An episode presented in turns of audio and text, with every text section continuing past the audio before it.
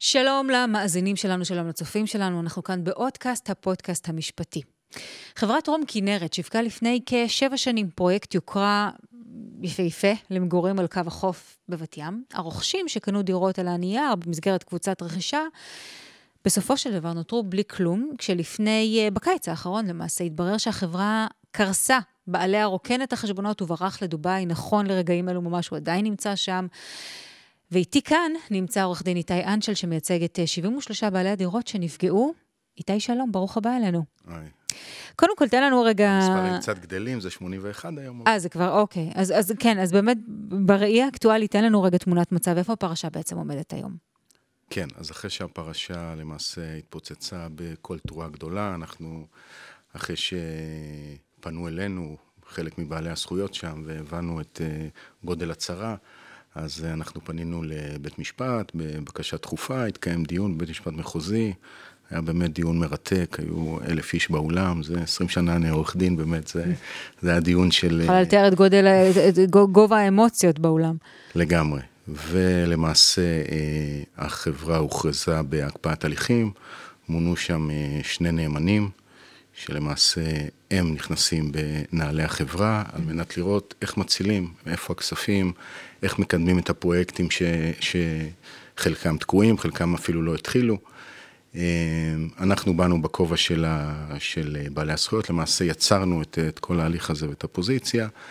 אה, בית משפט קיבל את זה, נתן אה, צווי איסור דיספוזיציה גורפים. כלומר, מה זה אומר בפועל? איסור דיספוזיציה זה שמהרגע שבית משפט החליט, אי אפשר להזיז שום, לא כספים, mm. לא נכסים, לא זכויות בחברה. זאת אומרת, הכל עומד על מנת למנוע את ההברחה שעוד טרם נעשתה. כן. התחבר לנו שעוד הרבה קודם, החשבונות של החברה רוקנו, ו- ורשמו שיעבודים על הקרקע לחברות חוץ-בנקאיות. זאת אומרת, האדם שם... ניסה להגן על עצמו ולשמור על עצמו מפני מה שהוא הבין שעומד לקרות. מצד אחד, מצד שני הוא אפילו לא את, את המעט אה, יושרה והגינות כלפי אה, אנשים שכן אה, שילמו את מיטב כספם ואת, ואת כל חייהם, אנחנו יודעים מה זה דירת מגורים, אז אפילו את המעט הזה בשביל שגם אם אתה בורח, תשאיר איזה משהו שהוא לא אדמה חרוכה, אז גם את זה הוא לא עשה. מהון להון מונו שם נאמנים, יש שם כמה פרויקטים, אנחנו מייצגים גם את ה-81 ועוד כמה פרויקטים נוספים מתוך הצבר של הפרויקטים של, ה, של החברה. מבחינת סטטוס, מעניין אותי להבין בעצם, הוא ברח, אנחנו יודעים מה הסטטוס שלו, זאת אומרת, אי אפשר, אי אפשר להסגיר אותו כי הוא בדובאי, הוא... כן.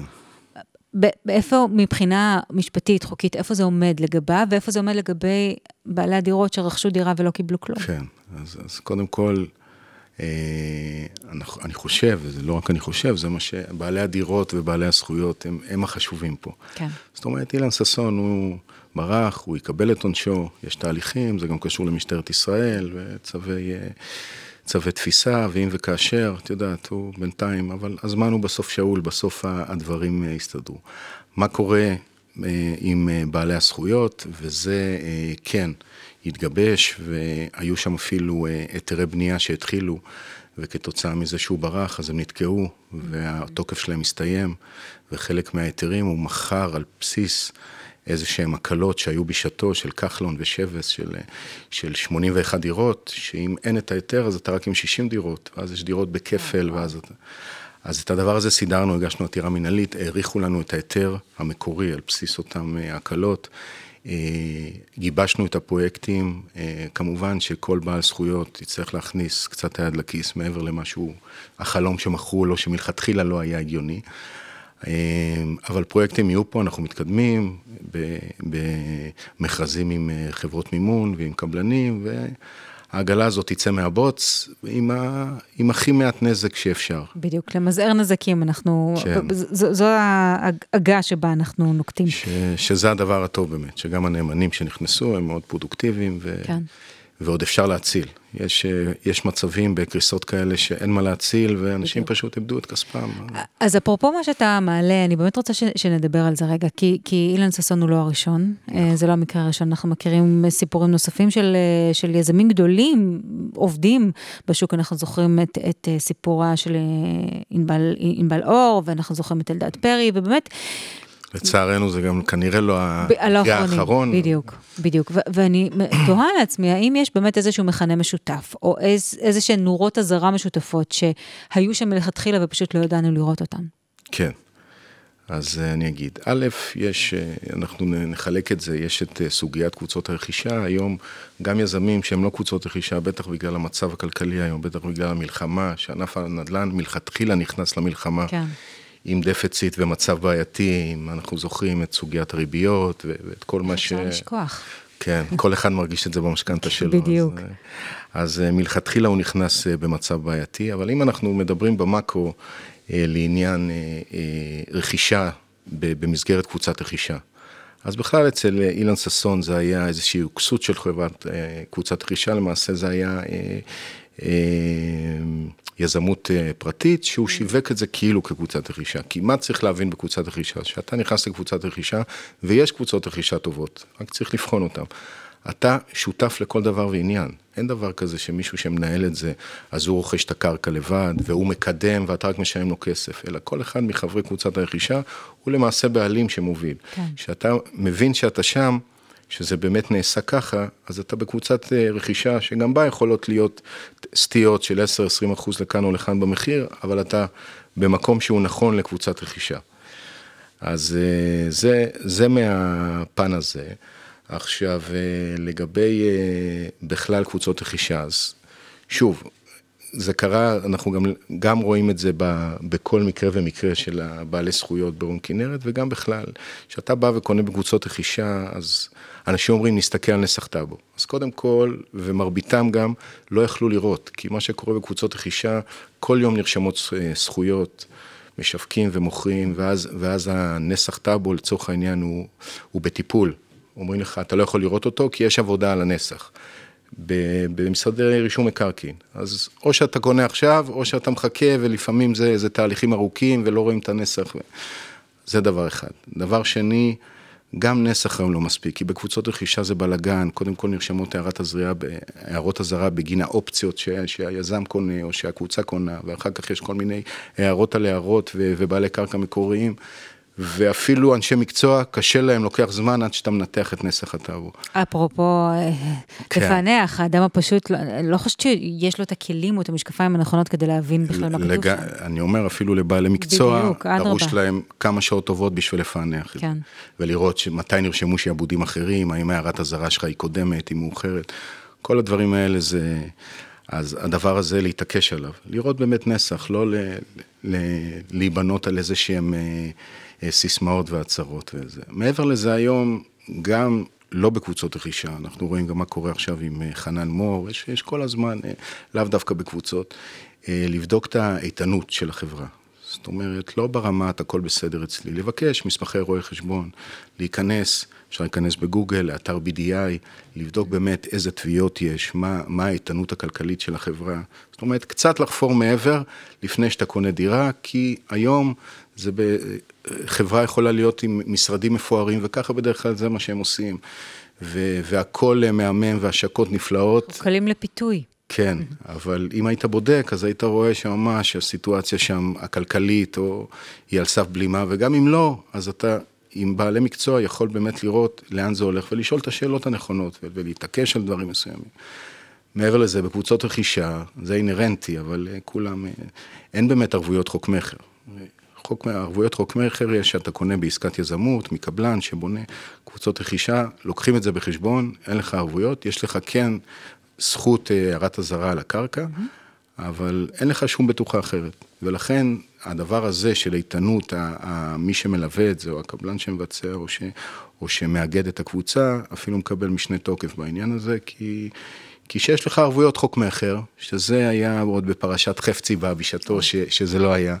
פרשה כואבת עד היום. כן, אז לפחות את הגאפ הזה בחוק אה, המחוקק ידע לפתור. עם אה, קבוצות הרכישה היום וכל הזמן משתכללים, עדיין יש את הלקונה הזו בחוק, שהגיע הזמן שגם את הדברים האלה יסדירו. בדיוק. טוב, זה הלחם. כן. זה הלחם, יש לכם עוד, עוד, אה, עוד משוכה לעבור. אה, אני באמת לא מבינה איך אפשר אה, לקחת, אתה יודע, מדובר בקנייה ככל הנראה הגדולה ביותר שאנחנו עושים לגמרי. בחיינו.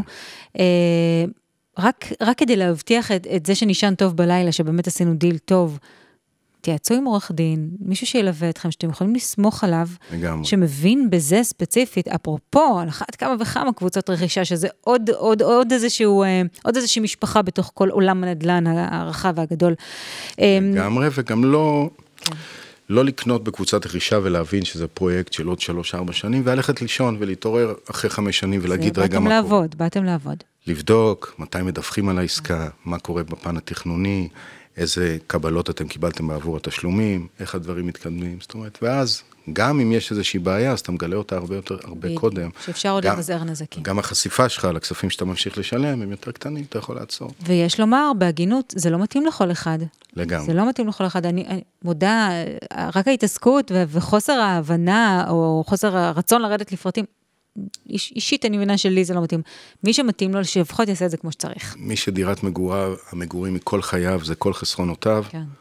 לא ללכת למקום הזה. בדיוק. מי שיש לו כסף ספייר ורוצה, ו- ויש קבוצות טובות, אז, אז בהכוונה הנכונה זה, בדיוק. זה נכון. הכוונה הנכונה זה שם קוד. מי, ש, מי שהולך על הרפתקאות, כי זה קצת יותר נוצץ, כי באמת המחיר מגלם איזה 20 אחוז כן. חיסכון, בסוף זה יוצא הרבה הרבה יותר יקר ו, וחבל. איתי, אה, לקראת סוף שיחתנו, אני רוצה שככה ניגע באמת בפן האקטואלי של שוק כן. הנדל"ן. כן. דיברנו על ענייני הריביות, שבאמת אה, אי אפשר היה להתעלם מהן ועדיין אי אפשר. אנחנו רואים באמת, בעקבות המלחמה, האטה בשוק הנדל"ן, זה התחיל בהעלאות הריביות, אבל כמובן לא נגמר שם. חוסר בעובדים, סוג של קיפאון, סוג של חשש גם של אנשים נכון. לעשות עסקאות כאלו או אחרות. לאן לדעתך זה הולך? כן. אז בדיוק דיברנו על זה שהמלחמה תפסה את עולם הנדל"ן כבר בסיטואציה של, כן. אה, סיטואציה לא טובה, עם כל העניין של עליות הריבית והקיפאון קצת בשוק הנדל"ן, שהייתה פה איזושהי סוג של בועה, אז אה, אה, הדברים הם, אה, והמלחמה, מה שנקרא, לא, לא מטיבה עם, ה, עם הדבר הזה.